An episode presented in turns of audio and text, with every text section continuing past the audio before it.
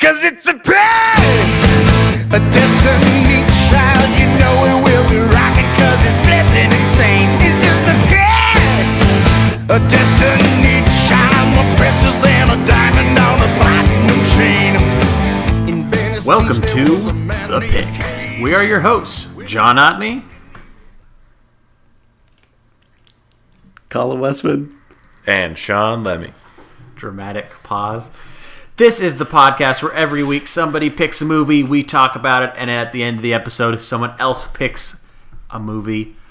Low concept, high fun, no questions asked. It's all about the rules. What that pause was is Colin and I have been feuding for who gets second billing. Uh, Just like the stars of the movie we're going to be talking about. And that later. movie is Universal Soldier. That's right. This week there's going to be a body count. body count. It does seem like whatever poster you're looking at, or just different like IMDb, Wikipedia, they always switch the order of who's built first. I guess they couldn't decide who was the bigger star at this point in time. It's got to be Jean Claude. But then again, I don't really know. I don't really know a lot about the history of Jean Claude. Maybe we'll get into that a little bit. Not well versed. Better, better versed than Dolph Lundgren. But even his leading man roles at this time were like He Man and Punisher, and I don't know if those were actual like like I know about them, but I'm pretty sure no one else went to go see this back in the day. Uh, and the reason, because I guess there are some questions asked about the pick, that I picked uh, Universal Soldier for this week's episode is uh, the time this episode comes out, Roland Emmerich will have a new movie out midway, and Universal Soldier was Roland Emmerich's kind of his transition into blockbuster territory. He'd made some films before this, but this was like his his his shot at the, the big stage to uh, you know get all the all the buttons to all the big explosions and get to work with superstars like Dolph Lundgren and Jean Claude. Uh, so that'll be fun. Also, kind of like a fun added bonus, Terminator came out, and uh, this is pretty much a Terminator knockoff. You gonna see Terminator, Sean? You know, by by the time this comes out, I'll either have seen it or know definitively that I'm not seeing it. but uh, right now, it's pointed towards not see. But I might be able to turn it around. Did I just say it's pointed towards Nazis? I'm sorry. I, didn't, I wasn't thinking it, but now I am. Uh, You got to punch those Nazis. I mean, mildly pleased contributor Matt Karsten spoke highly of it. I can't remember what he said. But he's like, "Oh, it's pretty sweet." I read I read the Something whole like that. Wikipedia for it. I want to see it just for the opening. I'm also really impressed that Sean guessed a big twist in the movie just based off one of the trailers. I don't even know. You may have even guessed it before there was a trailer. I don't know. You were you're on top of it. It just seemed like the only way for me. Maybe we'll get to talk about what that is someday. I, I want to know what it is, but we don't want to spoil the movie, even though we haven't seen the movie we'd be spoiling. yeah, because it would be a spoiler for most people because no one went to go see it. It didn't do very well. I saw that it was doing way way worse than Genesis, which is weird because that looks way worse. Well, back then everyone liked Game of Thrones. Now everyone hates Game of Thrones. Right. That's how it works. Those are the rules.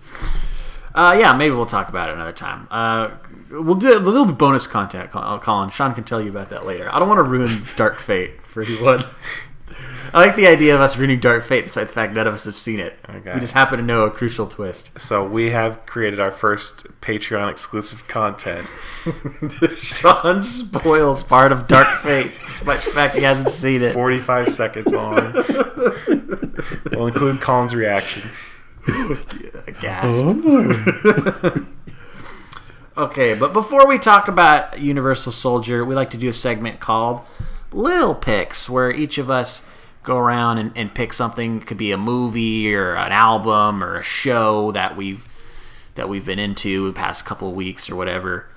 Um, I'll go first, and I'm gonna go ahead and pick The Lighthouse. Sean and I went to go see it, and I really, really liked it. Uh, I think I liked it better than Robert Eggers' first movie, The Witch, even. Wow. It is uh, very experimental, but not boring. It's very, it keeps you on your toes. You feel like some shit's going to go down. It's really funny. It's super gross. so much farting, like Nutty Professor level farting in this movie. Huh. Uh, the dialogue is hilarious. I, I feel like Sean, we've been saying the past couple days, we just can't stop saying, "Why'd you spill your beans?" I haven't found ways to integrate it into conversations, but it's a it's a great line. It said a lot in the movie, and I, I finally went back and watched the trailer. It said a lot in the trailer. Too, Yeah, it's so- like they want you to know this Yeah. is the line of the movie. They say, Yeah. "Why'd you spill your beans multiple times?" yes, Yes. Do they just eat a lot of beans? I mean, I guess if they are farting a lot, makes sense. Well, don't take the line so literally. Hmm, okay. It makes probably makes more sense in the context of watching the movie. I would assume so. It is something that I I don't I don't think there's some interesting twists and turns and surprises that I think are worth uh, worth checking out. It's definitely one. I mean, just to see a movie that looks like that in this day and age, that's that's all cropped off in like a square and all black and white and old timey language, uh, one location, just two actors just going at it. Willem Dafoe is amazing. He's giving these crazy, insane monologues. I was watching this interview with the cinematographer. He's like, "Yeah, we just want to make sure everyone looked as ugly as they could. it was like grime everywhere. The conditions when they made this movie were terrible. They filmed it in Nova Scotia, super cold, super rainy. Everyone was having a horrible time, but it really works for the movie. Uh, this has been a pretty good year for horror directors, uh, horror auteurs, sophomore films. Oh yeah, Jordan Peele with Us, and Ari Aster with Midsommar, and now Robert Eggers with The Lighthouse. What a coincidence, especially because they all had their debut movies in different years. Yeah, but they all have their second movie in the same. Well, Ari Aster's most surprising because his last movie just came out just last year. Yeah, So, uh, but yeah, man, what a what a time for like art house horror. Like, is it even horror anymore? I don't know. There's a big chunk of uh, the Lighthouse where I'm like, what kind of movie is this? but there's some stuff in the back half. Is like, oh yeah, okay, I could I could see some horror stuff in here for sure. yeah, it's definitely fucking with you. I'm not sure I've quite cracked it either, which I kind of like. It sounds like it's a movie that you can really appreciate from kind of looking into the history and inspiration, some of the mythology that that went into this. Because Robert Eggers is very much uh, a guy who does his research before he does projects.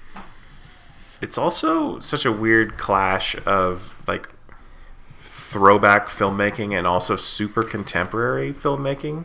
Especially, I feel like the the editing is very contemporary uh, and sound design as well.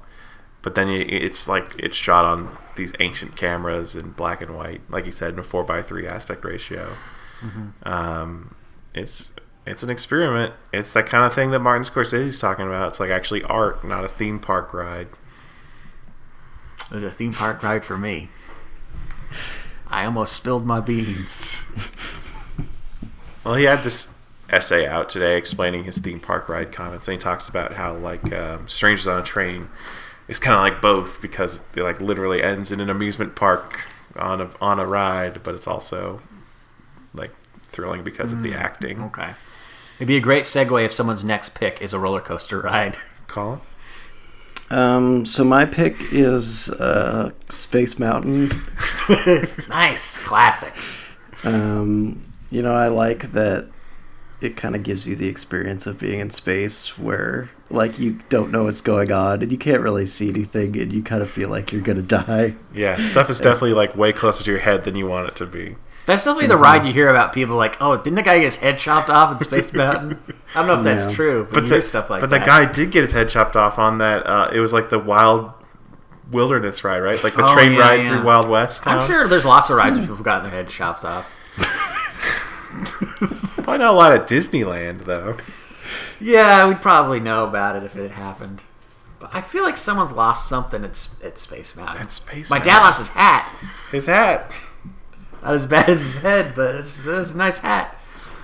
Okay, so my pick is a Netflix show I just finished uh, called Unbelievable. Uh, stars Toni Collette, who, of course, is always good. And then, uh, I don't know, it's kind of got like a buddy cop dynamic with her and Merritt Wever, who I feel like I've seen in a lot of things, but she doesn't seem like she's starred in many things yet. And then uh, Kaitlyn Dever from uh, from Booksmart.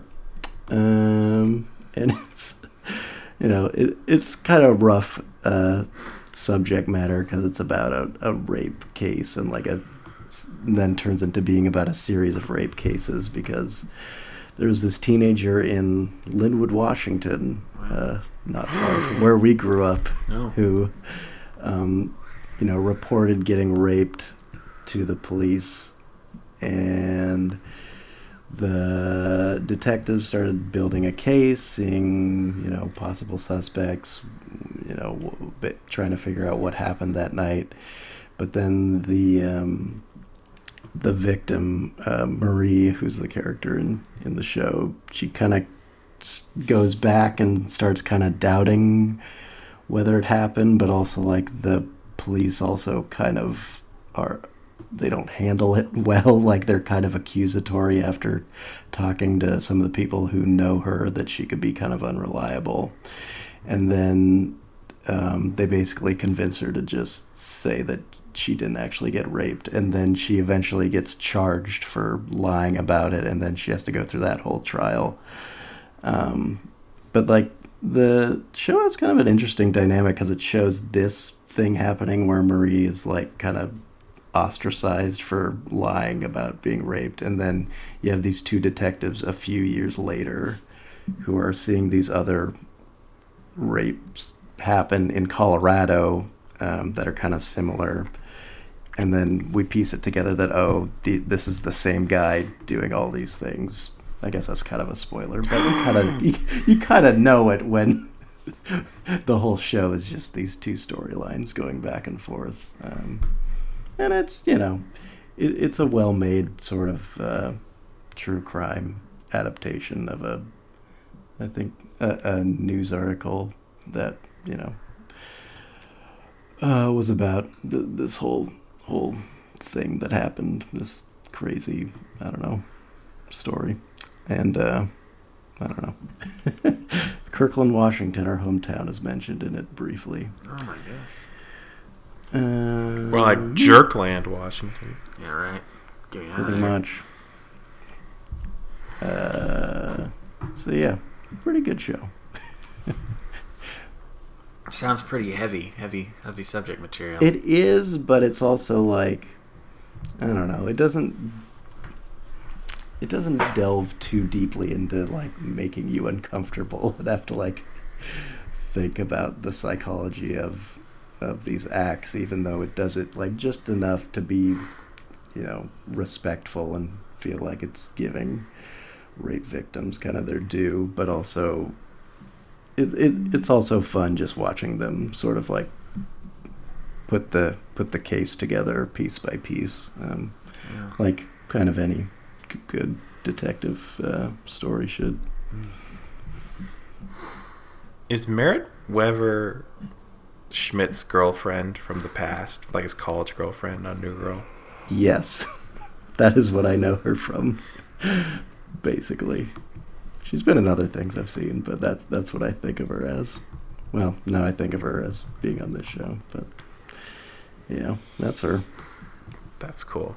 And the Booksmart girl is the other one, the one from Justified, the one that's not related to Jonah Hill. Yes. Gotcha, gotcha, gotcha, gotcha. Yeah. What's your little pick, Sean? My little pick is the Watchmen TV show because I was like, fuck that. and then everybody says good, and I watched it, all all three episodes that have come out so far, and I think they're right. I think it's pretty good so far, you guys. Um, I was really confused about how this show was marketed because they didn't just come out and say it's a sequel to the comic book.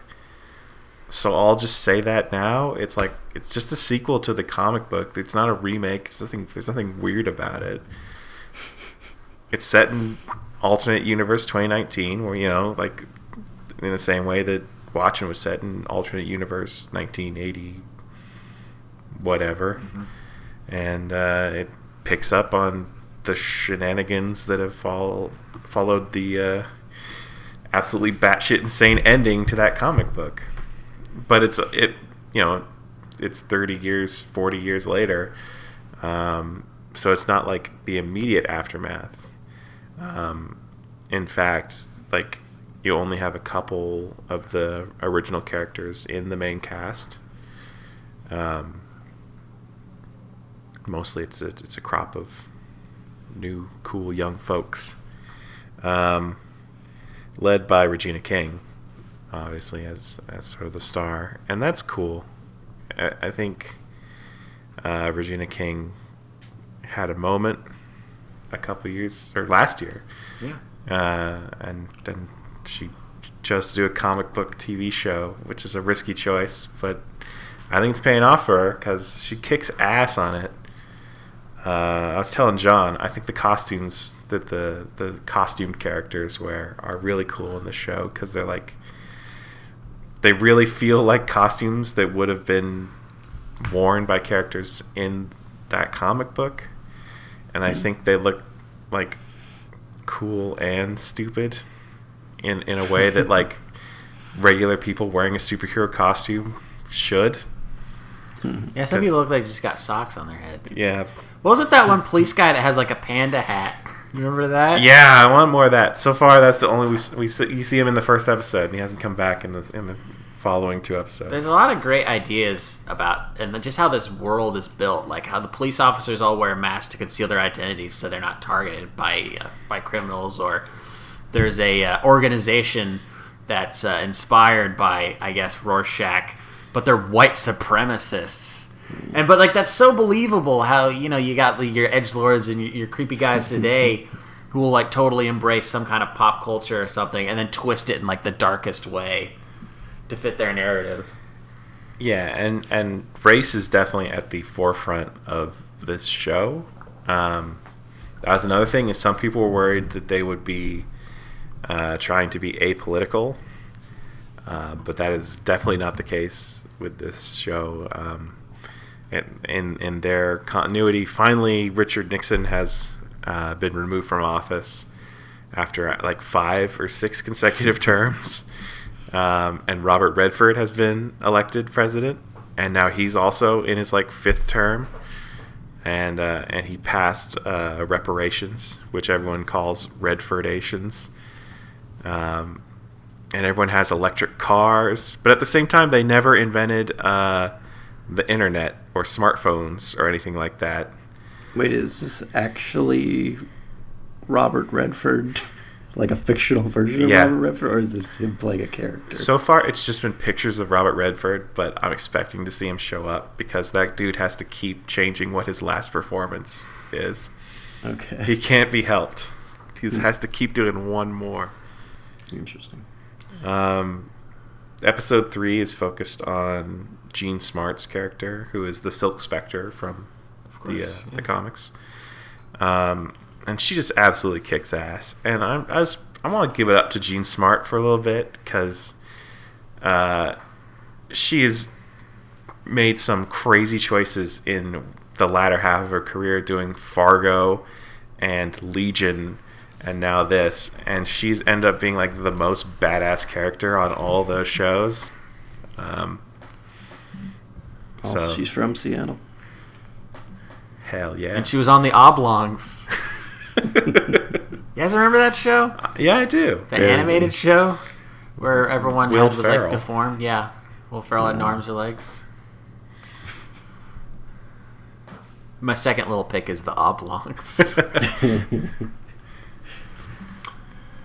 All right, yeah, uh, cool. And you know, Richard Nixon in uh, in Watchmen also has a cameo in the movie we're going to be talking about in this episode. That's right. And that movie is Universal Soldier. Unisol. Okay, so before we get into Universal Soldier, I'd like to talk a little bit about the background. Um, let's talk about Roland Emmerich. I was gonna bring this up earlier when I mentioned body count. I just want to ask you guys, count. just as a fun, Body body count. as a fun little question before we get into this. Do you think Roland Emmerich has the highest body count of any director? If you look at all his films and how many people have died in them, Are we talking on-screen deaths because Not on screen. because if you blow up a general. if you blow up a city, right? yeah. That's millions of people. So Right. Luke Skywalker would have like the highest death count, I, right? well, I was well, I I was I'm talking about like directors. So like I was also thinking, yeah, my George Lucas is my second pick because he blows up planets and shit. yeah. But I don't know, Roland Emmerich. I mean, if you look at 2012, that's killed almost that probably killed like 80 percent of people on Earth, and I don't know how many people died in the day after tomorrow, but it seems like a lot. Seems like a lot. Godzilla, not so much. Uh, there's got to be another Independence Day, yeah, Independence Day. pretty big, man. But I don't know, George Lucas, yeah, because when you blow up a planet, that's a pretty big one. Uh, my other fun fun question about Roland Emmerich, I guess I'll I'll bring up a little bit later. I, I did a little bit of research on Roland, not a whole lot. Um, so from Germany, uh, rich kid. Not there's anything wrong with that, but you know, feel like I should mention it. What's that line from Rushmore? Take, take aim at the rich, the rich, the rich boys. Anyways, so yeah, uh, he had a lot of opportunities to travel and had a great education. Um, late seventies, he went to the University of Television and Film in Munich, heavily inspired by Star Wars. He just saw the whole planet explode. and He's like, "That's what I want to do."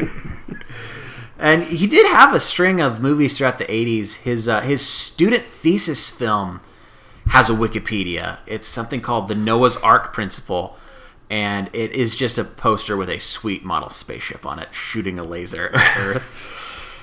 Uh, So and- inspired by Star Wars. yeah, pretty much. And then he did like uh, some sort of uh, what's described as a West German horror fantasy film called Joey. It's got a great poster, by the way. I've never heard of any of these movies. Uh, and made a movie called Moon Forty Four, which was, I guess, his um, which got his foot in the door. It's it's a another German sci-fi movie, but it does have some. I think it is in English. It stars Mike stars Michael Perry, Lisa Eichhorn, and third billing. This is weird. Dean Devlin, who uh, would go on to be Roland Emmerich's writing partner, but I guess before that he was an actor. But they really hit it off working on this movie together, Wow. And Just uh, worked his way up the ladder. so they decided let's hey let's start let's uh, let's work on stuff. And I think the one of the first things they came up with was Stargate. He's very in the sci-fi zone at this point in his life. Uh, of course, Stargate they'd go on to make later on. And I, I guess they got the attention of Mario Kassar. So let's let's, let's switch over to Mario Kassar for a minute. Um, Mario Kassar was a producer who is famous for uh, First Blood. He kind of discovered Rambo. He bought the, the rights for that book, and he used the idea to put Stallone in it. There's definitely Rambo references in this, so Yeah, check that so box. Rambo is Mario Kassar's baby, and he also produced a lot of '90s Verhoeven movies. Very pulpy action kind of guy, and I guess somehow he he got wind of this in Emmerich guy, and um, he gave him a, a, a, rejected Ridley Scott project to work on first. I wonder if I can remember the name of that. It sounded really cool. It had Stallone in it. Um, the name is escaping me, but I believe the premise was Stallone is on a futuristic train with a monster that's trying to kill people. Huh. Sounds pretty good, right? Was this a space train? That's an excellent question. Um, I'm trying to find out. Oh, it's called Isobar. Uh, let's see, Isobar. I. I'll look at Dean Devlin's Wikipedia real quick. I, I want to know more about this futuristic space train monster movie. I don't know. It looks. I'm sure there's some some good information out somewhere, but it's kind of s- s- scarce Has on Wikipedia. Stallone done any monster movies? Obviously, Schwarzenegger had Predator. That's an excellent question. I can't think of any though. He likes to can't- fight men. He usually Yeah, fights men. That's what real men fight each other. Do you think it's disappointing that Rocky never fought a monster or an alien? Ivan Drago is close. Ivan wrong? Drago is basically inhuman. Yeah. Yeah, he's superhuman, Uh, but so he's not a monster. yeah. So Mario Kassar, also the founder of, uh, I'm not sure if it's pronounced Carolco or Coralco Pictures. That was his his production company, and um, yeah, he was doing all these action movies. At some point, he picks up the rights to Terminator 2. The original Terminator is Orion, but then it fell into some sort of rights issue, and he scooped that up. And uh, actually did release Terminator 2, and that was a huge hit. And then he's like, let's just do that like again. let's just make basically because that was such a big hit for us. Let's just kind of do the same thing again. And he decides, let's do this Universal Soldier script. It's basically Terminator. Oh, so the- Terminator 2 was that 91? It's pretty close to each other, yeah. Ninety one, the year before. 92.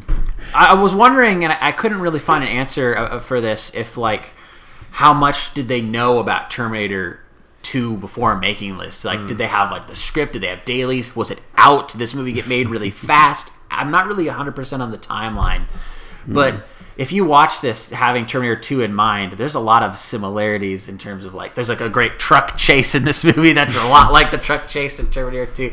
Could just be a coincidence. I don't know. Um, so the original choice for Universal Soldier was the guy who made The Fugitive, whose name is escaping me. I'm doing this like all, like most of it from memory, except when I looked at the Space Train movie. Uh, Fugitive, Andrew Davis. I was looking at Andrew Davis's filmography, and it's kind of amazing that he made The Fugitive because before that he just made a bunch of shitty Steven Seagal movies. and The Fugitive was like Oscar nominated, Oscar winning, right? Fugitive kicks ass. It's a great movie. So I could get um, why they wanted this Andrew Davis guy, but he didn't like the story.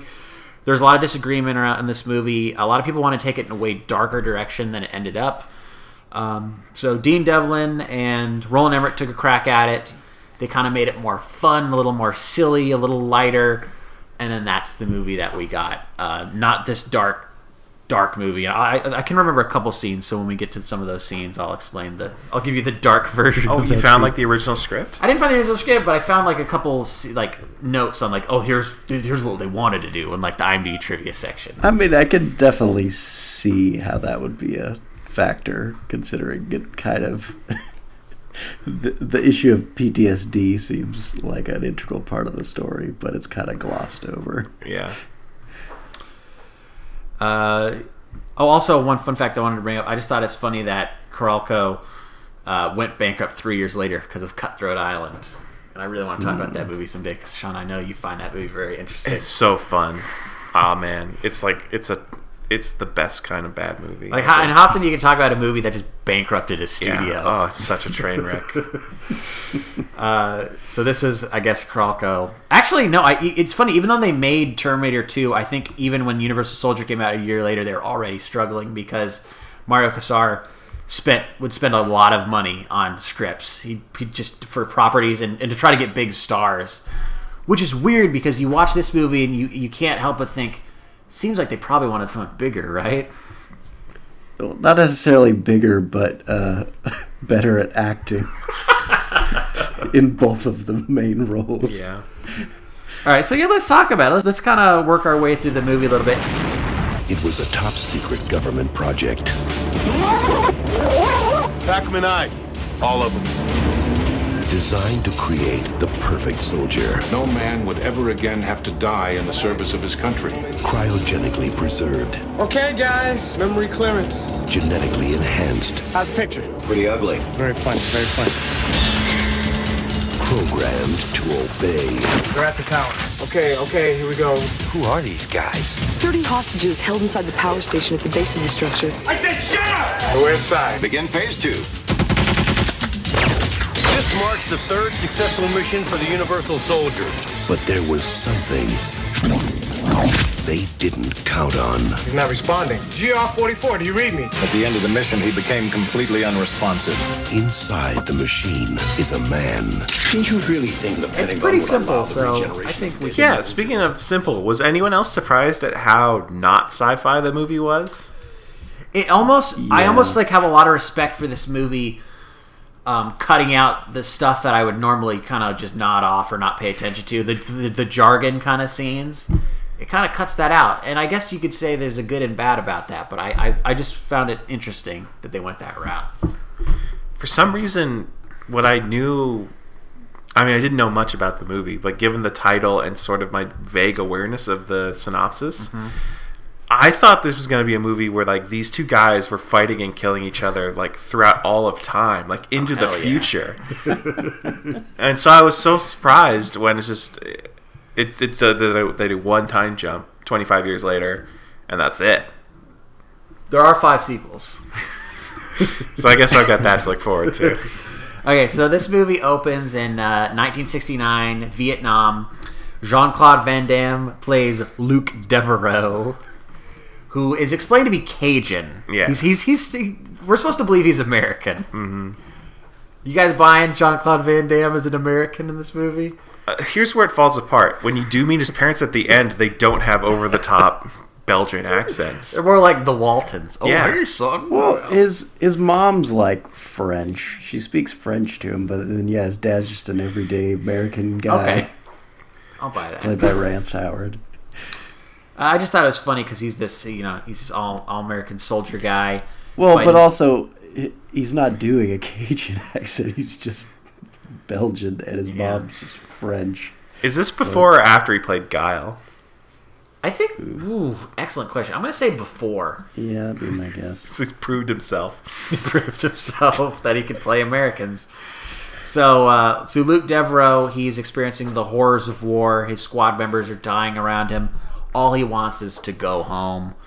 Um, and he uh, he goes into a hut and he uh, runs into his sergeant Andrew Scott, very American name, played by the Swedish actor Dolph Lundgren. And we find that Dolph Lundgren has pretty much lost his mind. He has a necklace made of ears, which is a hilarious touch because they come back to it later, and he, he makes a couple jokes about it. Yeah. I think even at this point he's like, "Do you hear Do me?" you hear? And he like pushes And the necklace. literally picks up the necklace And, to uh, drive the point home. Fantastic comic timing. Oh yes, and he's got two um, two two young people, two totally innocent people that he's uh he's got that he's getting ready to kill, and and Luke's trying to get him to stop, and then I think at some point. Um, Scott is like, see, who's weird calling him anything but Dolph Lundgren. Dolph Lundgren wants him to prove himself by killing them to prove his allegiance to him, um, but he refuses and he tries to uh, free them. Boy gets killed. The girl, uh, he, they start running. I believe Luke gets shot, and um, but the girl, she's, she looks like she's gonna make it, but then uh, for whatever reason, Dolph Lundgren pulls out a grenade instead of just shooting her and tosses it, and she doesn't make it Yeah, she blows up. and this enrages uh, Luke, and he um, stabs him. I believe. I Yeah, don't- with his I- okay, I think it's just yeah, it's just weapons at this point. No kicks. That's later. Yeah. I'm trying to remember the, the exact choreography. Because they get the super soldier juice later. Yeah, super soldier juice later. He stabs Dolph Lundgren. I'm gonna start calling him Jean Claude. It feels weird to call him Luke. Uh, Jean Claude stabs I'm- him. I- if you do that, I will call him Jean Luc Picard at some point. It's just gonna happen. We're gonna mess up the name so bad. Well, it's just one of these movies where you can't imagine these guys playing like characters that aren't just them. Yeah. they're they're only they only have so much range. But yeah, he stabs Dolph Lundgren. Dolph Lund- Lundgren manages to get out one last shot with his gun. Um, they both die.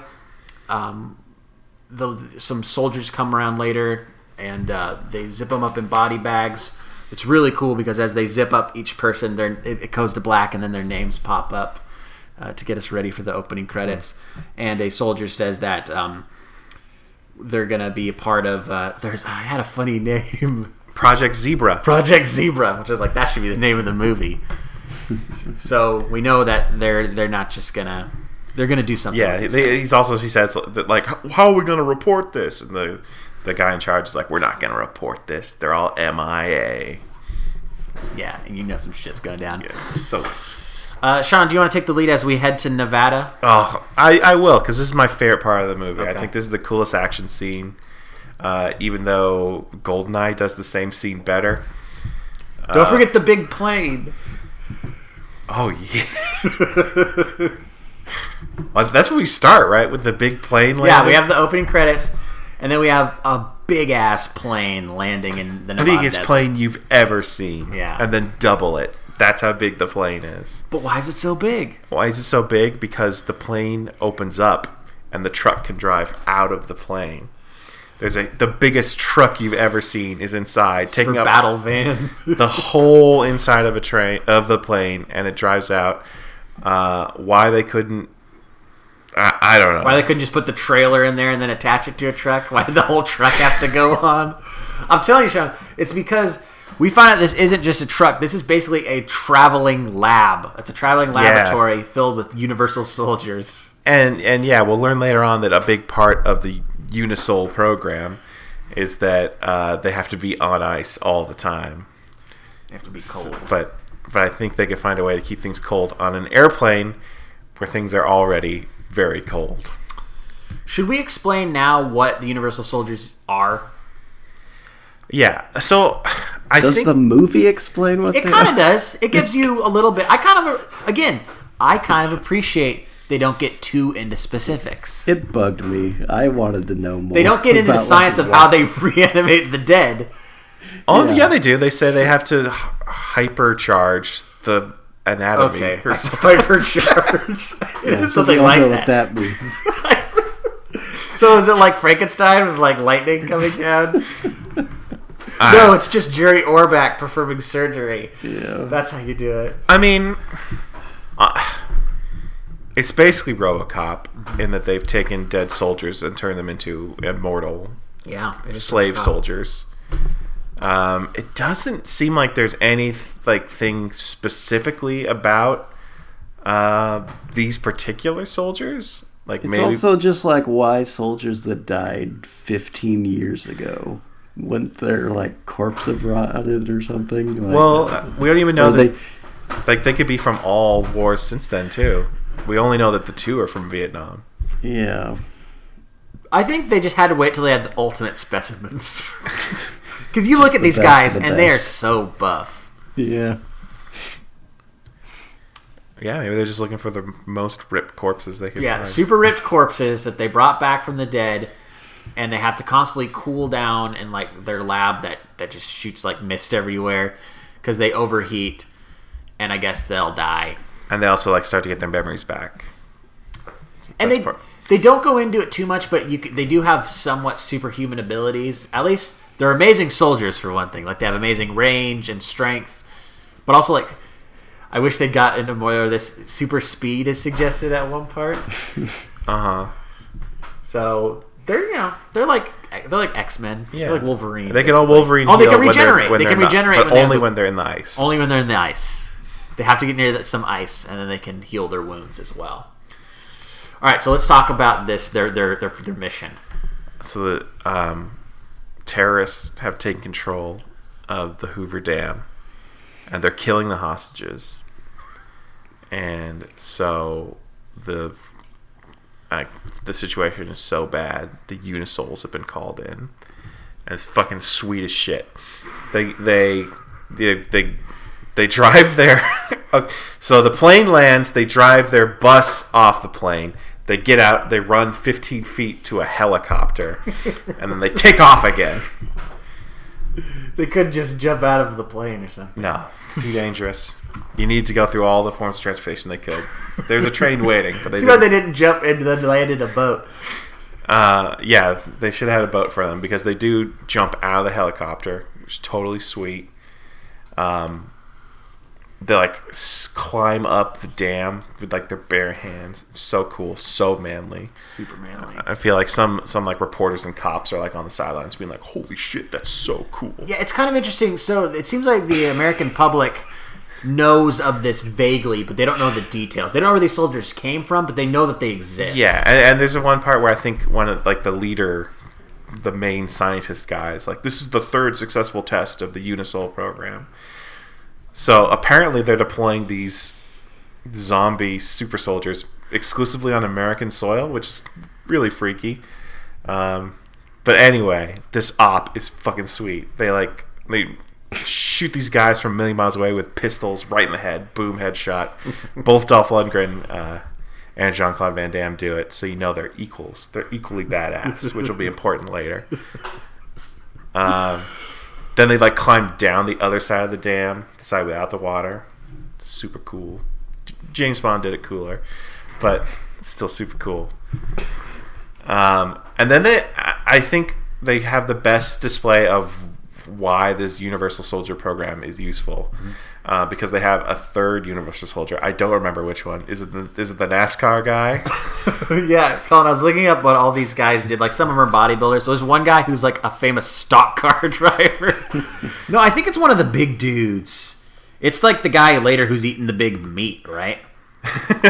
like the big piece of raw meat. Big meat, maybe, maybe not, but it's it's a big man. Um, so they have him go into the hallway where the terrorists have all the hostages with a camera. And the guys, the hostages or the the terrorists are like, "Stop or we'll shoot!" And the guy just keeps walking and filming.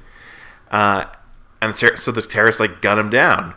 And you're like, "Oh man, what a waste of a universal soldier!" But he, at least he like relayed the info to Jean Claude and Dolph Lundgren so they can take him out.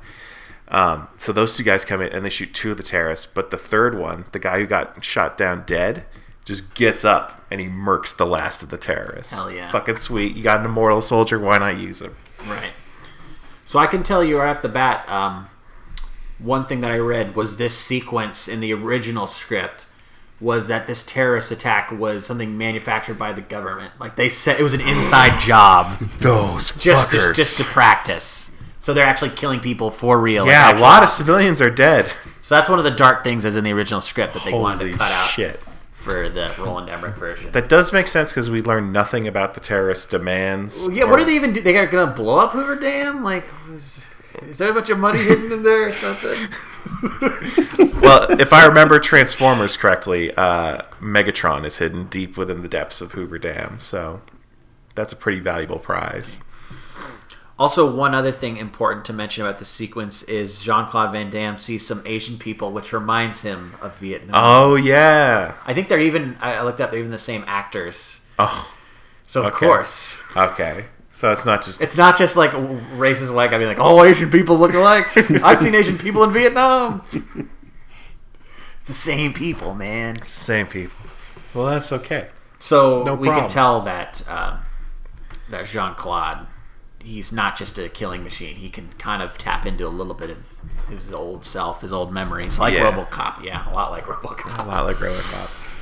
Uh, so let's jump ahead a bit and let's introduce uh, Veronica Roberts, who's a journalist, played by Ally Walker. Not an actress I'm familiar with. Do you guys like this performance? The female lead here. Colin, do you like Ally Walker in this movie? Um, yeah, she's pretty good. It's a thankless role. I mean, she does her best to like create some like comic chemistry between her and Jean Claude. Doesn't really pull it off, but that's kind of his fault. but uh, uh, she's you know she's like perky and I don't know energetic, which is something this movie lacks in the performance department. I like her uh, too. I think she does a good job. I was shocked I'd never heard of her. I'm not really sure where her career went. I think mostly TV. It was just interesting mm-hmm. that this is a movie that has so many people where it's like, yeah, but they didn't really go on to do a whole lot else. Like, if anything, this was like their biggest movie, and then they went on to do like way smaller stuff. It's not mm-hmm. like there's like a like oh see that guy that tech in the corner that's Greg Kinnear you know it's not something like that it's not that kind of movie uh, but yeah she has a she has a I think she has a solid job and so she's trying to get to the bottom of this Universal Soldier program so she and her uh, ca- cameraman buddy I guess uh, drive to the where they've set up camp I don't remember how they got the lead there but The weird thing is, it's she shows up to, like to report. She's like smoking a cigarette and stuff, and her boss is like, "Come on, you gotta take this job seriously." So I guess it was she's she's trying to make up for doing her job fine, but not being enthusiastic about it. Right. she's just a, she's just a good journalist. So uh, they uh, they they uh, track the Universal soldiers at their camp, and she goes in to investigate. She finds a um, scientist by a uh, this Universal soldier that got shot in like his cryo tank, just kind of outside. And uh, the scientist walks away, and then she uh, takes the opportunity to go up and, and take pictures and check out this this this slain soldier, only to find out that this guy is not dead. He starts getting up, cameras alert, awooga awooga, and um, She has to get the hell out of there. It's something John and I noticed at the time. It's like it's like a submarine alarm. It's not the typical. And then is uh, what follows is a sequence that I very much enjoyed. This is one of the pleasures of watching an action movie from the '90s.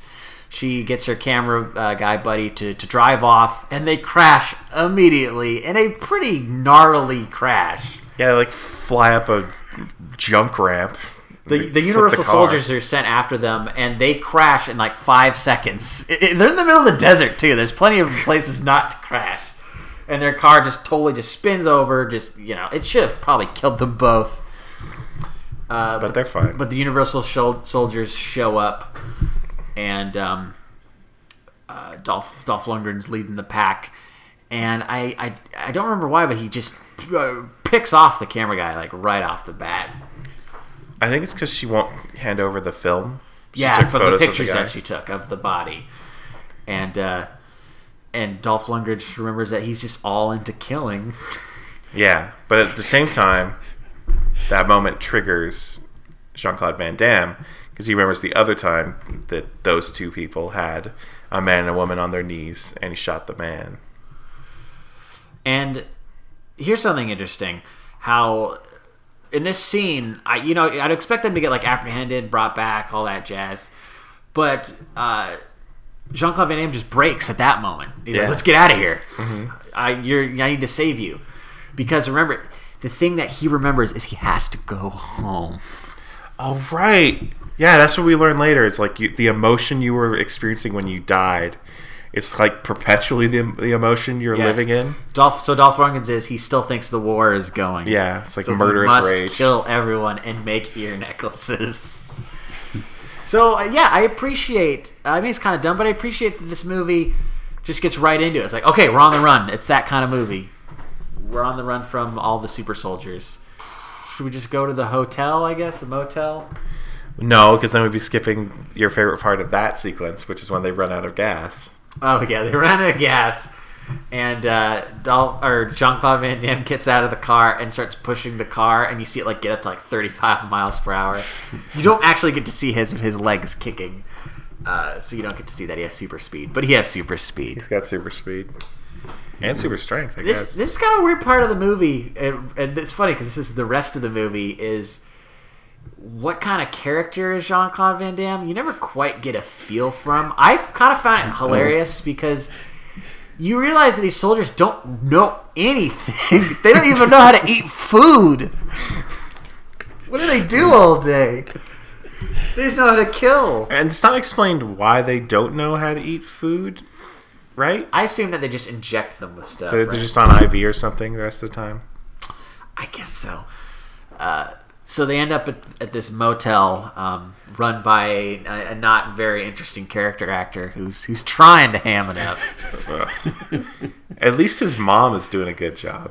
Oh yeah, you know the, the classic, the grandma sitting in a in a rocking chair, oblivious to all the madness going on around her. Uh, they get a room. Jean Claude uh, strips down for the first time because he's all he's he gets naked a lot in this movie, at least twice, prominently naked. Yeah, because he's overheating. He's overheating. He needs ice, so they need to go and uh, get one of those the bags, a bunch of bags of ice from those like uh, ice box things they have at hotels, and he starts cooling down. I figured they'd go right to the sex scene, uh, but no. Luckily, this isn't that kind of weird, gross movie. I don't think they ever did that. It'd be pretty weird if she's just like, I'm gonna fuck this robot right now. I just feel like in a lesser movie, I maybe gotten this to know part, him at all. maybe not at this part, but I always thought they were going to have sex at some point. Just even based off of the first Terminator, you know, she has sex with Kyle Reese, despite the fact that they're being pursued by a killer robot. Yeah, doesn't seem like there's time. She just never seemed really that interested in him, like sexually. She was just like, wow, this guy's weird. He's he's so he's so buff though. He is He's so buff. hot. Uh, He's got and, buns of steel, Colin. and again, like I this know, movie, I just don't know if that's what she's into. Maybe she's into a more svelte guy. I don't know. And again, this movie has no filler. We, we we don't have much time before the Universal Soldiers show up because, of course, they would. I think we found out later there's a tracking device, so that's how they can track them so Mhm. quickly, which leads to a, a pretty gnarly uh, sh- uh, shoot up of the uh, of the motel that uh, leads to a scene where Jean Claude is jumping through walls. He's, is he doing that naked or is he wearing some clothes? He must be wearing clothes. He's not jumping through walls naked. In my mind, he's naked a lot, a lot in the movie. I think he was wearing something. Yeah, they do the thing where he's like standing outside, and then they show up, but like time has passed, so he's able to hide. Okay, yeah. Bursting through walls. Uh, this movie tries to insert some more humor with like some young people having sex, and they're like, "Oh no!" I still don't know how they didn't get shot. yeah, it seems like there's a hole in basically every single corner of that place, and they didn't get killed.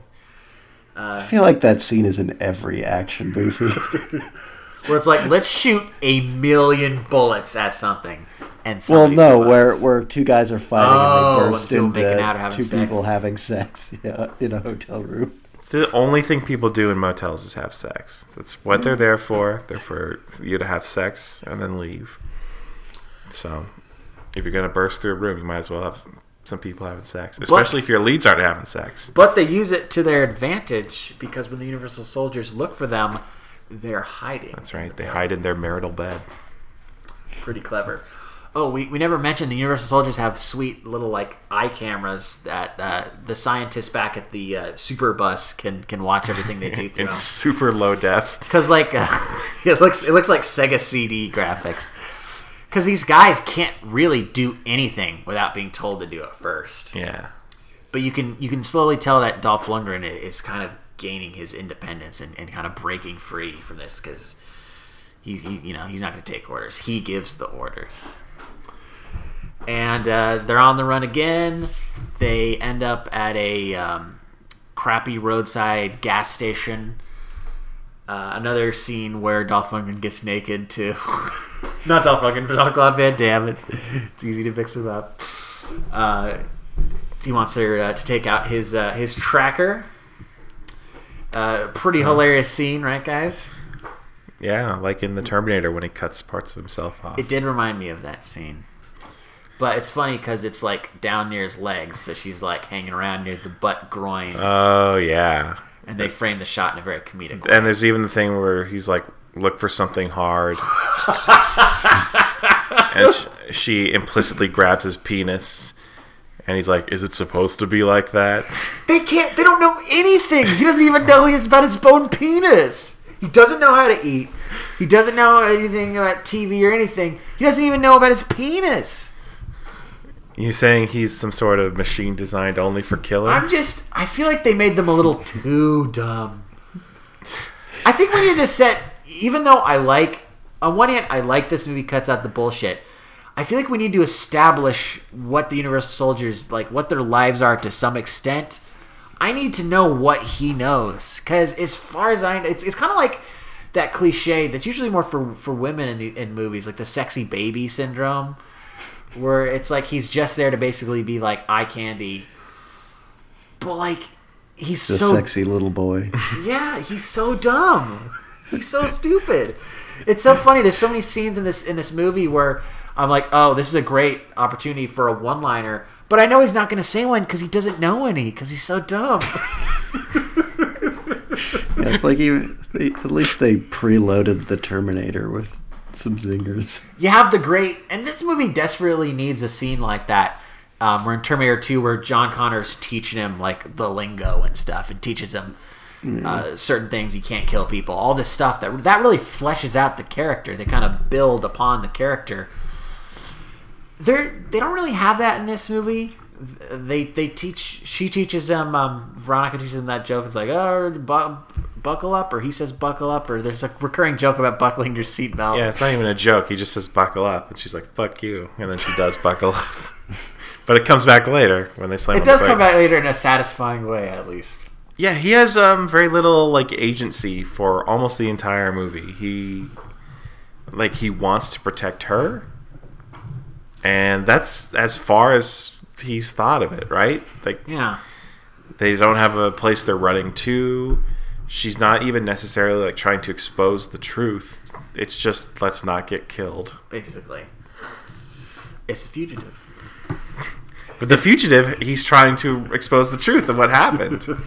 I guess He's trying to find the man who killed his wife.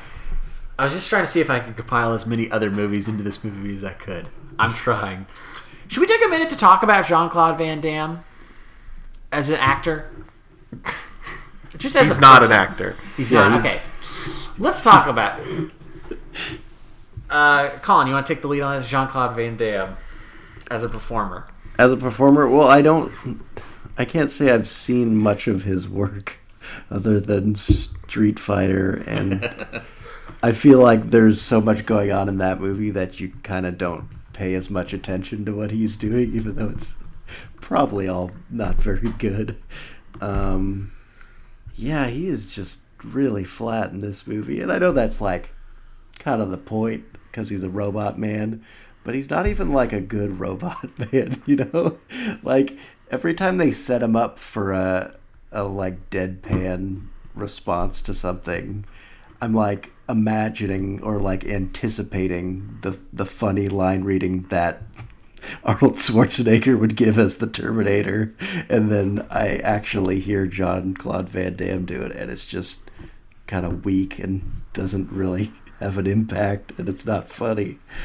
Uh, so yeah, I just I don't I don't know, wasn't feeling it, but he does some good kicks. He's very muscular. Like, if if anything, and we'll get into this when we talk about the end of this movie, it kind of made me want to watch more Jean Claude Van Damme movies because the man is such an excellent martial artist. His kicks are the best I've ever seen in a movie. These these roundhouse kicks he does. Yeah. They're, he's like a ballet dancer. Does he have a background in that? I bet he must, right? Because he's just so angelic. He just glides through the air with kicking people in the face. Of course, he's famous for playing Kickboxer, a movie that I totally forgot that I have actually reviewed on our website, mildlypleased.com. It's not a very good movie, but it has amazing kicks. I can see that Sean left a comment on this. Um, that is just a link to all the kicks in the movie. Ah, so good. I love that movie. that version of Kickboxer. Isn't that isn't there a story about like it's either this or Bloodsport where like Donald Trump's kids were watching it like on a plane in the nineties. And like he, he like got them like some mashup or, or, or like made it so they just skipped all the fighting scenes. Like he didn't like watch anything else. What the fuck? There's some story with Donald Trump and As if they could make me hate him more. You know, I really didn't hate Jean Claude Van Damme in this movie. Yeah, he's he's flat. The character is flat, but it seems like the character was written to be flat. It seems like the character was written knowing his limitations. Like it- it's not like if they'd written more for the character, I don't know that Jean Claude would have lived up to the task. But I don't know. I kind of like I kind of like him. He's kind of he's kind of sweet. Like I know I was criticizing him being a sexy baby, but at the same time, I kind of find like, oh, poor guy. He just doesn't know what he's doing. He's trying. Like it's not really like a macho man tough guy performance. Like he definitely showing off his physique and fighting, but I don't know. He doesn't come off as like a bro or something. He's like a sexy ballet dancer. It's true. He just wants to go home. He just wants to go home, and, and I think that too. Like his motivation is that he just wants to go home. He's basically ET. so I didn't hate it. I thought it was okay, and I want to see more Jean Claude Van Damme movies. Sean and I watched the trailer to Cyborg after this, and it looks pretty looks pretty great. At least at least the kicks look pretty good. Yeah, it looks like Mad Max. It looks like with it's kicks. yeah, it's Mad Max. But in that movie, Jean Claude Van Damme has to protect a cyborg. Yeah. Sexy lady cyborg. with his kicks, and I think it has one of these other guy, buff guys is in that movie too. One of the other Universal soldiers. Um, he did take ballet at the age of 16 for five years, and he said, Yes. ballet is an art, but it's also one of the most difficult sports. If you can survive a ballet workout, you can survive a workout in any other sport." That is really manly to be like to talk about ballet in that way. Actually, like a lot of football players like learn ballet too. Did you know that? No, no, I didn't. Well, yeah, I could believe it then. uh, okay, so Jean Claude Van Damme sets a trap and blows up the whole gas station when all the Universal soldiers show up. Yeah. Kills a bunch of them. And he trades clothes with Joe. Who's uh, the gross uh, mechanic or just old coot that runs the gas station? Yeah, who's had his whole livelihood destroyed. Uh, so that's pretty funny, right? That guy sucks. I guess it's it's around this uh, this point too that Jean Claude or Dolph Lundgren. it's so hard. Dolph Lundgren finally takes command. Um, I'm not sure. I, uh, we kind of skimmed over. There's a colonel who is is kind of a pivotal character early on in this movie, who's kind of in charge of the universe, the Unisol program. Colonel Perry, played by Ed O'Ross, who just looking him up on Wikipedia, I guess was also in Full Metal Jacket as some soldier. But there's a lot of people in that movie. I was reading like a fun fact too. That's like he's often mistaken for Eddie Van Halen. And I'm like, that's a lie. No way, that's true. But he gets killed at some point. Well, what's funny is um, they blow up the gas station, and they know that he's that um, they, he's taking the tracker out of his leg, and so the this colonel guy's like, "Well, I guess that's it. They've gotten away. That's it. He calls off the mission. Mission's over. We'll never find them. They're maybe a mile away from us. It's impossible to ever find them. We'll never again. find the super violent super soldier that doesn't know how society works. and has to be dunked in a bath of ice every couple hours, or he'll die. Uh, Dolph Lundgren's not having that. He kills Colonel Perry. He takes control of the lab van and holds all the scientists in it hostage. And that's his new mission: is to kill uh, Jean Claude because he is a deserter, just like he was in Vietnam for not killing those poor civilians. Yeah. Pretty simple plot for this movie. I figured before we watched this movie that it was going to be some way bigger scheme. Spanning generations and space and time. But it's really just a game of cat and mouse between two super soldiers over just two time periods. Yeah. That's all it is. Uh, we get a great scene. We get a nice tour of the American Southwest in this film as well. Nevada, Arizona, Utah. I believe it was all filmed in Arizona. Look that up. Sucks. There's a, uh, hilarious scene where Jean Claude Van Damme learns to eat food, which he enjoys. Yeah. So those people were like looking to start something, right? There's like some hillbillies that That that was I'm my on him. favorite scene in the movie, where he just eats a lot of breakfast, and then the movie turns into Roadhouse for a few minutes. He's just like fighting a bunch of guys with really bad mullets. So I guess I should have mentioned um, while they right before this when they blew up the gas station, they did run into the super van briefly and stole a bunch of files and documents. So they're at this diner and um, Ally Walker is reading about like uh, Jean Claude's um, history and all that, and she goes out to make some calls. So he's in there.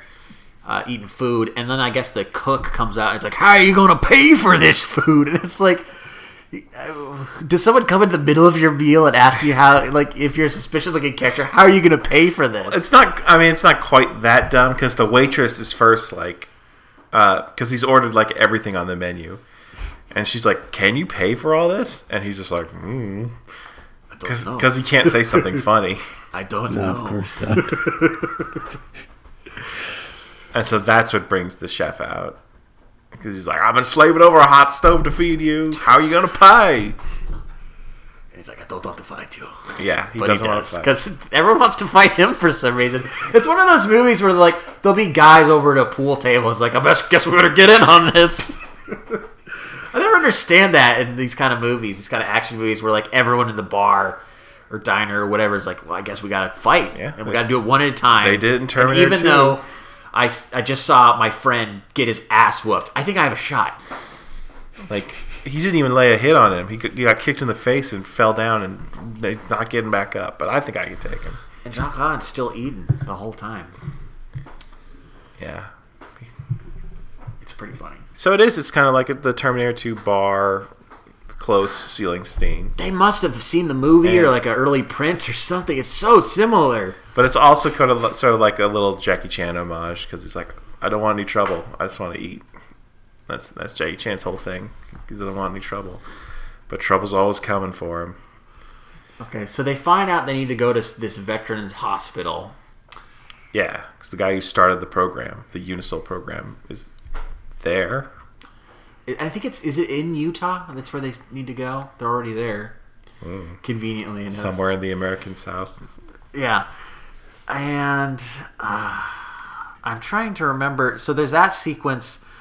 I'm trying to remember when the grocery store sequence happens. I feel like that's around I this. think that's a little later. Okay, so how, where do they go from the the diner? Do they just go from the diner to the veterans hospital? That's how I remember it. Okay, let's go to the Veterans Hospital then. Um, they go there. Jean Claude has kind of flashbacks. It looks familiar to him. And that's where they meet up with one of the only other famous people that I recognize in this movie, Jerry Orbach from Law and Order, looking like he's always looked his entire life, as far as I'm concerned. Just some old guy who, uh, who. It's weird that I kind of liked it that this this very complex government program was carried out by some like guy who now just kind of lives as like a small town doctor or something. Very. very Also, humble. like the program just started. Like they're only on their third mission. Why is this guy like not with the program? he seems like he's just done. He's retired. Yeah. This is a pretty simple life here. And I guess this is where he fills us in on everything we kind of already knew just from reading like the plot summary on IMDb. I think everyone kind of already knows the gist of this movie going into it through the advertising. So I don't know that he really gives us any real bombshells of information that are interesting. I guess he kind of fills us in on that aspect that we touched on earlier, where they're they're living out the last thing they remember. Um, I, don't know you really needed him in here. I don't know that he adds enough.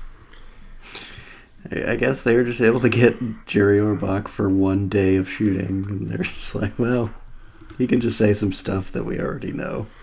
It- That's fine. it does finally give us um, like character motivation for Jean Claude Van Damme Yeah. because hearing this, um, he's like, "Well, I'm dead," and so is Dolph Lundgren, Yeah. and so um, he's he kind of I think gives up on his I need- just want to go home mission and instead resolves to killing Dolph Lundgren. So yeah, he's he's got a he's got a place he needs to go to. Let's talk about that grocery store sequence though, Okay. where uh, Dolph Lundgren comes to a grocery store to try to put like his dead soldier buddies into their ice their cooler room. Uh huh. And uh, this is the scene where Dolph Lundgren really tries to act. He uh, he's like kind of shouting at everyone in the grocery store, um, acting like he's still at, at war, giving some kind of war speech, pointing a gun around. He's got his big big buddy eating big big raw steak. But this is the scene where I, I feel like we finally really get to see Dolph Lundgren act. And uh, how does how does he do, guys? Pretty good, right? Not not great. No. Uh, yeah, I really. We haven't talked much about him No. in this movie either. He is also not very charismatic. I would say he's horrible. He's very bad in this movie, especially when you already have you know Jean Claude Van Damme, who's not quite an actor either. He's more just like a I don't know, like a stuntman basically, but he's Yeah. handsome enough to star in movies also. Uh, yeah, I, I just feel like it should have been like a character actor or just someone who knew how to fucking act to be the villain in this movie, not someone who's an even worse actor than Jean Claude Van it's so disappointing because Jean or, or Dolph Lundgren, we, we know him as Ivan Drago, and he doesn't do much to say much in that movie, but he has such a presence on camera. He's so intimidating. He's so scary. And in this, like his look, yeah, he looks very scary. But then he talks and he becomes so laughable. He just he he can't I, he can't be passionate and dramatic. It comes off as really like half-hearted, half-assed. His accent, I, I, I'm trying not to criticize his accent, but I don't know what he's doing. I know he's originally from from Sweden. I'm not sure if he's trying to do an American accent or if that's his natural speaking voice. It it sounds kind of like a garbled mess of things. And he's he's trying. He's trying to do like like he's trying to be joke and he's trying to be scary and dramatic all, all in the same scene and he's just none of it's really working it feels all over the place and i'm just watching this like why did they give him so many lines They gave him the monologue from the end of Rambo. He's talking about like you people don't know what it's like, and the the war's over for you, but it's not over for me. it's i can't believe i've we've been talking about this i, I talked about mario Kassar earlier like yeah there's the Ram- he's the rambo character he's the the the P- i mean this movie is ptsd is a big part of this movie but like he's like what if rambo had become an evil super soldier Which he sort of does. If you see Rambo three, And it does make you wonder like did, I, I couldn't find any information on this. Did they want like Stallone and Schwarzenegger to play these parts? It really, it just seems like they want Stallone and Schwarzenegger. They're like, what if Rambo had to fight the Terminator? Do you think Stallone would have been Dolph Lundgren just because of the Rambo connection, or do you think the Schwarzenegger would have been the villain? What do you think's the better choice? I mean, I think Stallone would be better. It's just hard to see because he never really plays villains. Yeah. That would have been cool. Schwarzenegger has definitely played villains, but I would have loved to see see Stallone as the villain. But I don't think they would have done that though because he's too short. There's um there's a great they have these you can see them on YouTube now. They have they'll they'll sit actors down. I forget what magazine does it, like Yeah. Or whatever. Um and they'll talk about their careers sort of role by role. Not not literally every role. Yeah. Um, but Schwarzenegger did one of those recently.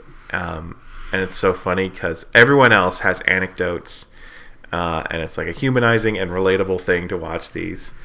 Um, I mean, it, with Schwarzenegger, it's just all about ego. Like every role, he just talks about how like nobody said I could do it, but look at me, I did it so good. and like he talks about the box office every single time. He talks about uh, the Terminator, he's he talks about uh, how um, like how many people played the number one villain of all time and also the number one hero of all time, and it's the same role. Is he's he's exactly who I want him to be at this point in time, and at all points in time. Man, it, just, it would have been so great if he was a Universal Soldier. Yeah. Okay, my my new Dreamcast Universal Soldier: Arnold as the Jean Claude part, and the bad guy from Commando, Vernon Wells, as the Dolph Lundgren part. I want like some out of shape, big fat character actor guy to be the Dolph Lundgren part. Yeah, imagine all the shirtless scenes he'd have to do. or would he still be wearing a black t-shirt and chainmail? like mesh, yeah, the mesh chainmail. But no, we get um, we get Dolph Lundgren embarrassing himself. I feel bad though because I don't really know that much about Dolph Lundgren, but I assume he's a nice guy. He's a smart guy. Do you know that he went to MIT? I've heard things like that before. It, it seems like it's just weird to think that someone like that's so smart and is committed to I mean, to they- bodybuilding and fighting and stuff is such a terrible actor. Well, they don't have an acting program at MIT. he wasn't. yeah, what did he study there? I'm sure you don't. You don't, you don't think it was martial arts?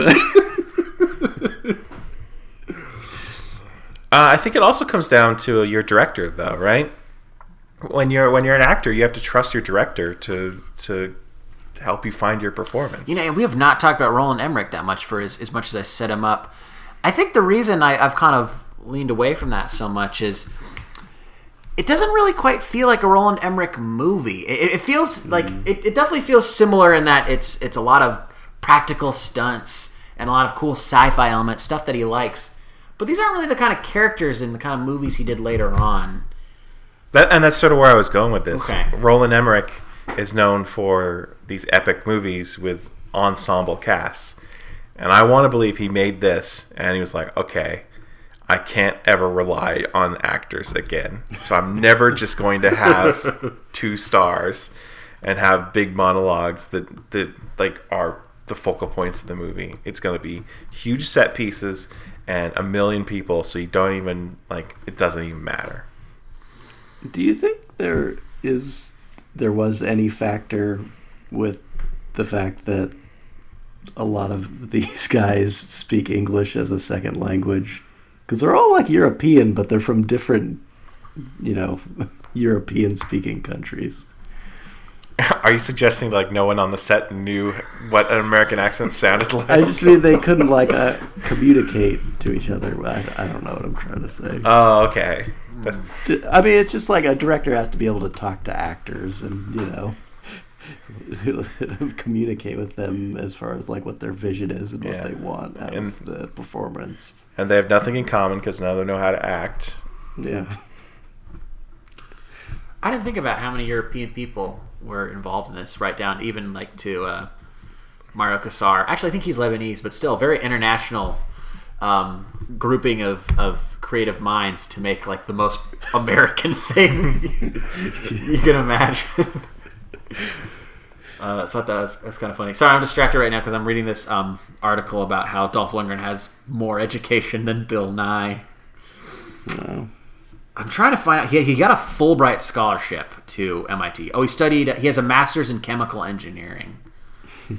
So when he injected himself with the steroids, he knew exactly what he was Yeah, doing. what did they call it? Is like su- like just super strength or something? Strength juice. It's not steroids. I, I can. I'll try to look it up. Yeah, there's this thing that Dolph Lundgren keeps pumping into his body that gives him superhuman strength, and that comes into play um, in the final battle um, in a in a big way. Uh, I guess we can uh, we can lead to the the sequence where um, I'm not sure how it happens exactly, but Jean Claude Van Damme and Ally Walker apprehended by the police. It's a great. I actually really like that shot. I That's think this, I think that's very well done. Yeah, it's awesome. Where uh, you know he's he's decided he's gonna go home. She's like, I, I I don't really need to be here anymore. She's gonna get on a bus and go to L.A. and just leave him. And uh, you see her walk, you know, appear to walk on the bus, and Jean Claude's looking all sad, and um, the bus moves away, and you see, oh, she's still there. Like, oh, she's gonna stay and help him. And then the bus behind, there's a bus behind her, and then that moves, and there's like 50 police cars pointing guns. Yeah. it's a pretty good Hundreds reveal. of police officers, Uh, well done. but it's immediately let down by the It's film. bizarre because then it cuts to them on a uh, in some sort of I guess prison mobile prison, prison bus. Prison Where did this bus come from? with no guards no guards. has a driver One driver. and there's maybe two police two escorts. police car escorts, each with two police officers. So we go from like literally hundred police officers to five. They just needed all the cops to catch them, and then once they realized they got them, most of them could just go home. uh, so yeah, they're they're taking their asses to prison and Wherever that is. It's, it's not like it's months later and they've gone through due process. no. They know they've, they've beaten up enough hillbillies and made enough explosions to just go straight to jail. It's the. Superman rule. They can just drop them off in prison and it's fine. And then uh, Dolph Lundgren shows up in the murder bus, and it's pretty it's pretty fun. He's just like uh, ramming into police cars, shooting police officers. It gets pretty exciting when he shoots the driver of the um, of the prison bus. A lot of buses in this and vans, big Yeah. vehicles, big vehicles ramming at each other. And uh, while they're doing this, he's also chucking grenades into the prison bus, and Ally Walker has to repeatedly toss them out best she can. And um, of course, Dolph Lundgren's trying to like find a way to lock pick the uh, the, the the the door to to get to the driver's seat. And uh, how did they get out of that one? She- He does it. Jean Claude picks just- the lock and he takes time. the wheel and he tells uh, Veronica to jump out. And she's like, "I'm not going to do it without you." And he's like, "Let's well, okay, we'll jump together." And then she jumps out and he doesn't jump out, but then he does jump out. So they sort of jump out together. And Dolph Lundgren goes off a cliff. Yeah. I think that's also where the last other Unisol dies, right? I, we- they've been dropping like flies up to this point. I think there was still one left, wasn't there? the big the big beefy boy. Yeah, he sees his buddy. Literally. That's all he does. He just eats meat. I don't remember much else that he does. He's definitely the hugest. I think that might be the actor. This is kind of interesting. I was reading about a a lot of like R- Ridley Scott keeps coming up somehow. Apparently, when Ridley Scott was making Gladiator, that big beefy guy is one of the gladiators in Gladiator. Like I don't know if you guys remember, there's like a beefier guy. I don't think he has much lines. He's one of the gladiators. And uh, Dolph Lundgren actually auditioned for that part as well, but they said he just wasn't a good enough actor. And this other guy that didn't even give The lines other guy who better. just eats meat and has no lines was a better actor apparently, and he got the part. He is in Gladiator, and Dolph Lundgren is not. so weird. Uh, so yeah, Dolph Lundgren goes off a cliff, and uh, and Jean Claude and um, Ally Walker they they head to um, Jean Claude's uh, where he grew up in Louisiana because he's American Cajun guys, definitely not Belgian. I found this kind of anticlimactic and disappointing when he finally gets to meet his parents. And, and a, a very disappointing because one of his parents, his dad is Rance Howard, and he I don't even remember him having a line. He has like a couple lines. Because they just didn't trust him. They didn't write dialogue for him. He's just some guy in overalls, I guess with a French wife, French Cajun wife. He's like, "Oh, mom, dad, I'm so happy to see you. I'm alive. I'm still the age I was when I died." huh?" They don't really get into it. They don't really talk much. Not a lot of interaction. Just like, Glad you're home, son. Yeah, they were just waiting for him. just waiting for him. He comes back. Even though he's supposed to be like 50 years old. They could have done, you know, the, like uh, we never gave up hope because he's still he's declared MIA, not Yeah. K, not KIA. But nope, they're just like, oh, cool. oh wow. And we don't we don't get much time here at all before Dolph Lundgren sh- shows up and starts wrecking shit. And Remember just, in in Spaceballs when they come back and Prince Valium was like, oh, oh wow, where are you? it's like that. It's, it's just that. It's equivalent. It's equivalent for sure.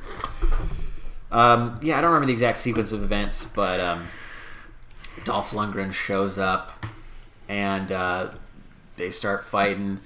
They do kind of a fun recreation of the opening set piece of the movie, where, uh, like in the like in the original scene when the Vietnamese woman is running away, and um, Dolph Lundgren throws a grenade and kills her. Basically, the same scene plays out this time um, with Ally Walker's character Veronica running away and uh, throws a grenade, seemingly kills her.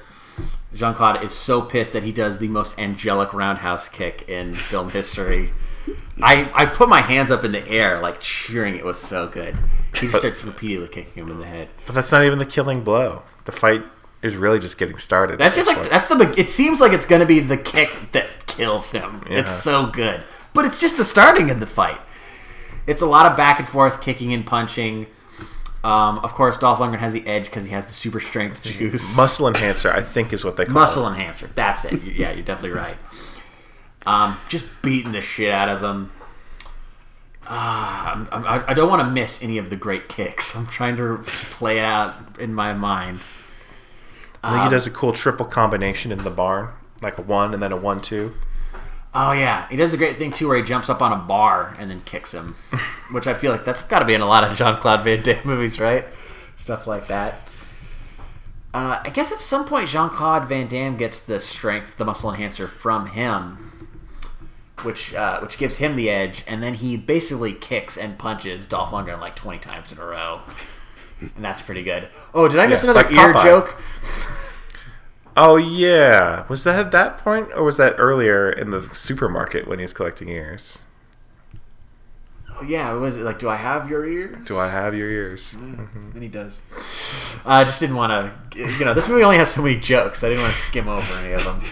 Uh, yeah, beating the shit out of Dolph Lundgren. It's super sweet. Uh, I guess I'll just cut to the finale here, where um, uh, they get near some very dangerous farm equipment. It's what I don't know what that thing is called. I think that's a harvester. A harvester. Okay. And I don't even remember if there's a funny one-liner before this harvester kick. Oh. Before the kick, Yeah, I I feel like it might be more likely that Dolph Lundgren says something condescending, and then in response he just does the ultimate kick. and uh, yeah, I'm just gonna jump to it. Kicks him into the spikes on the harvester, and he basically gets impaled by all these spikes. super impaled in a way that doesn't make sense. Like his hand gets impaled. So, like, how sharp is this thing? Really sharp. It's so sharp. But remember, Dolph Lundgren still has like one more oomph of strength to reach out and try to pull Jean Claude into the spikes, and uh, but he just kind of pulls it back. And that's I remember there's a one liner there. Uh, Say remember what it is. He only has like ten lines. Yeah. Yeah, I don't know, like buckle up or something. Because there's a lot of seatbelt jokes. I totally skipped over that great seatbelt joke where uh, it was way earlier in the movie where Dolph Lundgren appears in the backseat of their car and they hit the brakes and he goes flying through the windshield. Oh, yeah, because he didn't nice. buckle up. Yeah, didn't buckle up. Okay, I know at one part he says you're disar- you're discharged, Sarge. That's what he says. And I'm like, hey, that rhymes. But like, did he know that rhymes? Like, did he know that was clever? Is that the best he could learn, or is it just a coincidence? Um, but going through the IMDb quotes, there's also a part where Dolph Lundgren says, "Say good night, asshole," and then Luc says, "Good night, asshole." So maybe that's maybe that's the one liner when he kicks him into the, har- the harvester. That would make sense. And uh, he goes back to uh, to where Ally Walker was supposedly killed to find out she's not dead. not that surprising. I think Yeah, we somehow figured that out. totally unharmed. And I, I, I can't find the exact line on IMDb, but I feel like the last line of the movie I found kind of strange. what was it? It's something about him saying like, um, "Uh, "Not bad for a fifty-year-old." Or I'm fifty. it's just something like that. You're like, oh, I guess, yeah, I guess he would be fifty if you if we did the math. It just it's never any mention of his what his actual age would be. It just kind of comes out of nowhere. Uh, and then the movie ends and goes into. I'm not going to say it's the best song in the world, but it's definitely a contender. Uh, it just starts going body count, body, body, body count, body count. And it is indeed Ice T and his group Body Count, famous for the uh, for the the song "Cop Killer." Same album. Same album, yeah. I, I had to look that up. Uh, I'm just surprised that there's so there's so little to this song. Yeah, it's just body count, body, body, body count. Because this movie had quite the body count, man. Yeah, it almost makes it seem like it's an original song for that. but no way, right? No, it's just another Law and Order alumni. Uh, so yeah, that's Universal Soldier. I'm gonna go ahead and say it. It was not nearly as bad as I thought it was going to be. I think this movie is fine. I don't think it's that bad. I think it has some pretty bad performances, but I think the stunt work is very good. I think there's some really good action set pieces. I I respect in a way that it kind of cuts around the jargon and the bullshit. Maybe it needed some of that, but the movie moves. I was never bored. It's it's pretty forgettable. If we weren't doing a podcast on it, I would have forgotten everything about this movie already. Um, but I think I, I can see this and I say, yeah, I see why Roland Emmerich went on to make action movies. He's a competent. He knows how to film action. He gets it. I just wanted more from the action in this. I think the dam sequence set a high bar for me in them actually engaging in the concept of the movie Uh huh. that they didn't really return to until I guess the very end. But that also could have been in a bunch of other action movies where it's just two burly dudes beating each other up. I, I wanted more about the fact that these are immortal super soldiers and less about them just being tough dudes. So like maybe like see like someone chop off someone's arm and then see them keep coming after him. Yeah. More Terminator, less Rambo. Yeah, there's nothing like that over the top about what they do physically in this movie. I mean, he does fly through a windshield, but it's yeah, Yeah, but it- Could've he's like hurt and he has to be put on ice to heal too. It's not like he like flies through a windshield and gets back up. I'll admit it would have been nice to know the extent of what these soldiers can really do. Honestly, we don't really see them do that much that a human couldn't do throughout most of the movie. I mean, they survive some pretty crazy stuff, but it's still in like a '90s action movie. I could imagine like Sylvester Stallone surviving most of these stunts, being a regular person. that was just the '90s, man. Yeah. It really gave me even more respect for Gemini Man and how that movie's elevated Another the great game. movie written in the '90s. uh, that's weird how there was this trend of, and I guess it was carried over from the '80s of uh, you know getting big burly dudes to be in these action movies. But I feel like in the '90s these were way more successful, bigger movies, whereas the '80s they were more kind of niche movies. I don't know. Maybe Commando was a pretty big hit when it came out. It, it probably was a decent hit. Uh, but the '90s really amped it up and people like Roland Emmerich and Michael Bay were on the forefront of this. I guess oh, this is, uh, earlier I said that I had another fun little question that I want to ask you guys. Um, so Roland Emmerich and Michael Bay, even though Michael Bay is probably he's more famous, he's the household name. I'd say they're very much they're the the '90s action guys. what makes them different, if anything? What what makes these filmmakers unique to each other? Can you think of anything? I just feel like Michael Bay's a lot more stylish. I mean, Roland Emmerich's a more of a meat and potatoes kind of action movie director. I don't know. I, I just feel like Michael Bay is just doing a lot more on screen. Usually too much, but that, I don't know. That that's just kind of my instinct when I think about the differences. I think that's fair. I think people talk about Michael Bay as someone who is like came up doing commercials and music videos, but mostly commercials. And so he has that expertise of I can tell a complete story, like pack every frame full of information and give you everything you possibly need to know in 30 seconds. And yet he stretched that out into two hours plus over and over and Uh, over. yeah, it it makes it exhausting a lot of the time. But uh, yeah, he's trying. I'm. I guess I would argue for Roland that I think he's a, a, a bigger believer in the strength of the supporting cast. Now, Michael Bay likes his dumbass supporting characters in his movies as well. He's he made Armageddon. It's got a lot of dumbasses in it that are spewing one-liners. But I feel like Roland Emmerich takes a little more time to make his characters a little more grounded and silly. Um, he, he's not as much, a, a, uh, with the exception of this movie, he's not usually a guy who casts macho men leads. Mm-hmm. Like even Armageddon has Bruce Willis and Ben Affleck, and Pearl Harbor has Ben Affleck.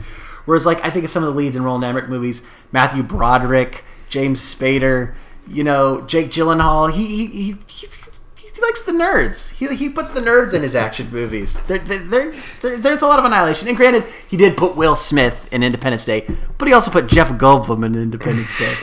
so I think Roland Emmerich, uh, But he likes the That, nerds. that's a Jeff Goldblum who just is also the star of Jurassic Park. He's still a nerd, man. He plays. He's like, "Oh, what if uh, com- computer? Uh, we use a co- computer virus to uh, stop uh, aliens. and I, I think of certain. It's tough because I, I keep thinking of these. Oh, these quirky side characters. Michael Bay has those too, though. But I yeah, just- but Michael Bay's are just like, what if I say something racist? or like, what if I just totally humiliate myself in a scene? What if I pee my pants? What, what is what is the actor that totally makes an ass of himself in Transformers? I think there's a couple, but John Turturro? John Turturro. That's definitely one where he's like just embarrassing himself on screen. Whereas I feel like some of the more silly characters, I think of people like Brent Spiner in Independence Day, or even Randy Quaid in Independence Day. I feel like a little more care is taken. They're in on the joke. Yeah, exactly. They're not just they're not like a jester on screen. So I will, and I guess uh, that credit goes to Dean Devlin too, because Dean Devlin was for a long time Roland Emmerich's go-to guy. They worked from Universal Soldier. I'm not sure where their partnership ended because at one point Dean Devlin went on to direct himself. He made Geostorm. Geostorm. Um, What if I made like they certainly didn't work together on Midway, but they worked together for a long time. So it seems like Oh, he's not involved in Midway? I don't think so. I'm not positive. let's see who wrote he, He might be. I'm not. I, I just. I feel like there was a point where they stopped working together because Dean Devlin wanted to focus on directing himself. Um. So I don't know, but yeah, I think Roland Emmerich. I think he does care a little more about writing. Um, but yeah, he's not a stylish director by any means.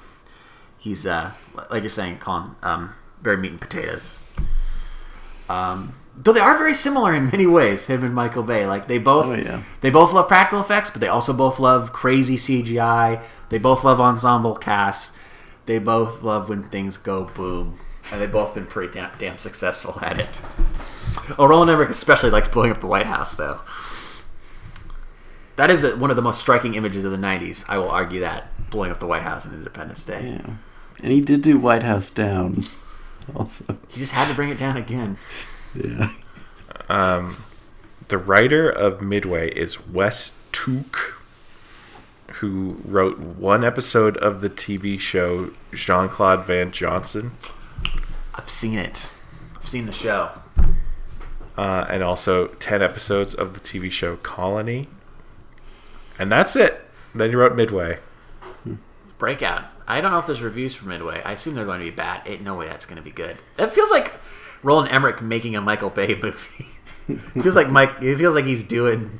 I almost called him Michael Emmerich. feels like he's making Pearl Harbor. He's got to shit out his Pearl Harbor 15 years later. I wonder if that means um, Michael Bay has to do his Universal Soldier. Okay, Universal Soldier remake. Who do you cast? Sean Connery's still alive. You want to bring Sean Connery back for Universal Soldier? Sean, did you hear about uh, Sean Connery? This is totally off the rails. This is ne- we're never going to find the end of this conversation. Did you hear how Sean Connery was one of the people considered for Gemini Man? Whoa. I don't know at what point this was, but they thought it'd be fun to have old Sean Connery fight J- James Bond era. Oh. Don't tell Michael Bay about that. He'll still do it. I mean, obviously, yeah, Michael Bay would probably do The Rock, and uh, and I don't know, Mark Wahlberg. are gonna are gonna fight each other in his universe. the guys which one's Pain and which? yeah, the Pain and Gain guys. I was just gonna say uh, Mark Wahlberg is uh, is Luc Deveraux this time. That sounds like a boring movie, but I'm actually surprised they have not remade Universal Soldier. Uh, fun thing, I didn't. They don't need to. They're just so many similar movies. Yeah, you know, I didn't get to look into this too. Uh, apparently, this movie spawned a uh, a popular uh, franchise, a very small but like dedicated cult fan base, because apparently the sequels to Universal Soldier, many of which do have Jean Claude and Dolph Lundgren returning, are totally crazy and take lots of risks and over the top. Some people say like, the most recent one, which may have come out either this year or last year, is like the best one they've ever made. So Wow. that's kind of interesting to see that they've kept this series going, but like I've experimented with it. So that's kind of funny. It lives on. It had its influence. Um, but yeah, most importantly, started Roland Emmerich's career. Um, I don't know that it did that much for for Jean Claude or Dolph. I guess Jean Claude made Timecop. That was, I think, his biggest movie after this. Yeah, hopefully Timecop is the movie I want. Yeah. I'll make sure to pick Timecop at some point. uh, and then I guess, hey, bo- both these guys were in Expendables together. I think they were both in, in one together. Yeah, you're telling me even though he Dolph Lundgren's the bad guy in Expendables One, he's just like a friend. Yeah, because at the end of Expendables, he's like, I'm sorry. And then he's their buddy again for the rest of the Expendables movies. He tried to kill them. yeah, but he learned his lesson. Vegeta rule. Yeah. So he becomes an even closer Or, ally. or Fast and Furious rule. Yeah. Yeah, yeah. And Fast and Furious, I don't know if you can come back after. Well, no, you can. You can come back after betraying the team because Dom betrayed the team and he came back. Um, yeah. It happens. You know, sometimes you just got to team up and take down Jean Vilain, Jean Claude's character in Expendables three or whatever that is. Okay, so yeah, uh, Universal Soldier. It's not that good, but it's not that bad. I, that's my take. Do you have any John's goofs for us this week? I did write a John's goof earlier. Let's see if if it was interesting. Okay, I'm gonna read it in the way that it was written because this sounds like nitpicking. So, um, here's John's goof. Uh, at around 42 minutes, when Luc and Veronica make their escape from the motel, they drive through the office and interrupt the motel owner's mother reading a newspaper. Are we to believe she sat and happily read the paper during the previous sequence when the motel was shot to pieces by four heavily armed men? Apparently. Valid point, though. she sat there the whole time. But I think that's what makes it so good. She's oblivious. She probably nearly fainted because she just saw Jean Claude Van Damme walk around. Yeah, what you gonna do? Make a run for it? Grandma's like, whoa, get my stroller, get out of here. So, fuck this goof. Uh, yeah, enough about Universal Soldier. Uh, let's talk about our, our pick for, for next episode. Um. Okay, so that would be my pick Mm-hmm. uh, for next week. So I feel like I keep choosing kids movies for some reason, and I'm really trying to get away from that. But I'm gonna, I'm gonna do it for one more episode uh, because a sequel to this movie is coming out. I'm choosing Frozen because I've never seen it, even though it's oh. one of the most popular movies ever. You're doing what I do, a reverse of our typical pick norm, where you're the one who hasn't seen it and the other two have. I guess that is what you do. Yeah. Yeah. You guys have both seen it, I'm guessing. I wonder how it will hold up for me uh, because I only saw it the one time, and now I know exactly what to expect, as opposed to before when I was like, "It's the greatest." Yeah, I, I, I have some controversial opinions on Frozen. We're gonna get into this. I was uh, very disappointed to see that Cinerama, our my favorite theater in town, has chosen to show Frozen two instead of Knives Out uh, later this month. But that's probably the fiscally responsible decision to make. Yeah, we, we, we want them to, you know, keep making money and stick around. It's- they're in a very expensive part of town.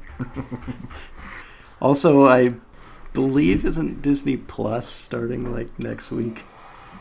I don't know. If we, if oh, you know, I already know what I'm gonna pick from Disney Plus, and it's gonna be delightful. Is it gonna be that fucking Lady in the Tramp live action bullshit? John, don't you do that no, to us. No, I'll give you a hint. It's I want. Well, we'll see if I end up picking it, but they're adding a '90s movie that I would love to rewatch. Don't guess it now. You can you can guess it off podcast. Theodore Rex. No, I know. Is that Disney? Is that '90s? Uh, It's probably '90s. no. no, it's not Theodore Rex. But that's we're talking like weeks from now. Um, Yeah, I get to do it. But we hope we hope you're listening weeks from now, uh, listening to the pick, which you can find on iTunes by searching "Mildly Pleased," or go to our website mildlypleased.com and find other episodes of the pick and other podcasts that we may have there. Uh, so yeah, that is the the pick, the podcast that's almost human, almost perfect, almost under control. Body.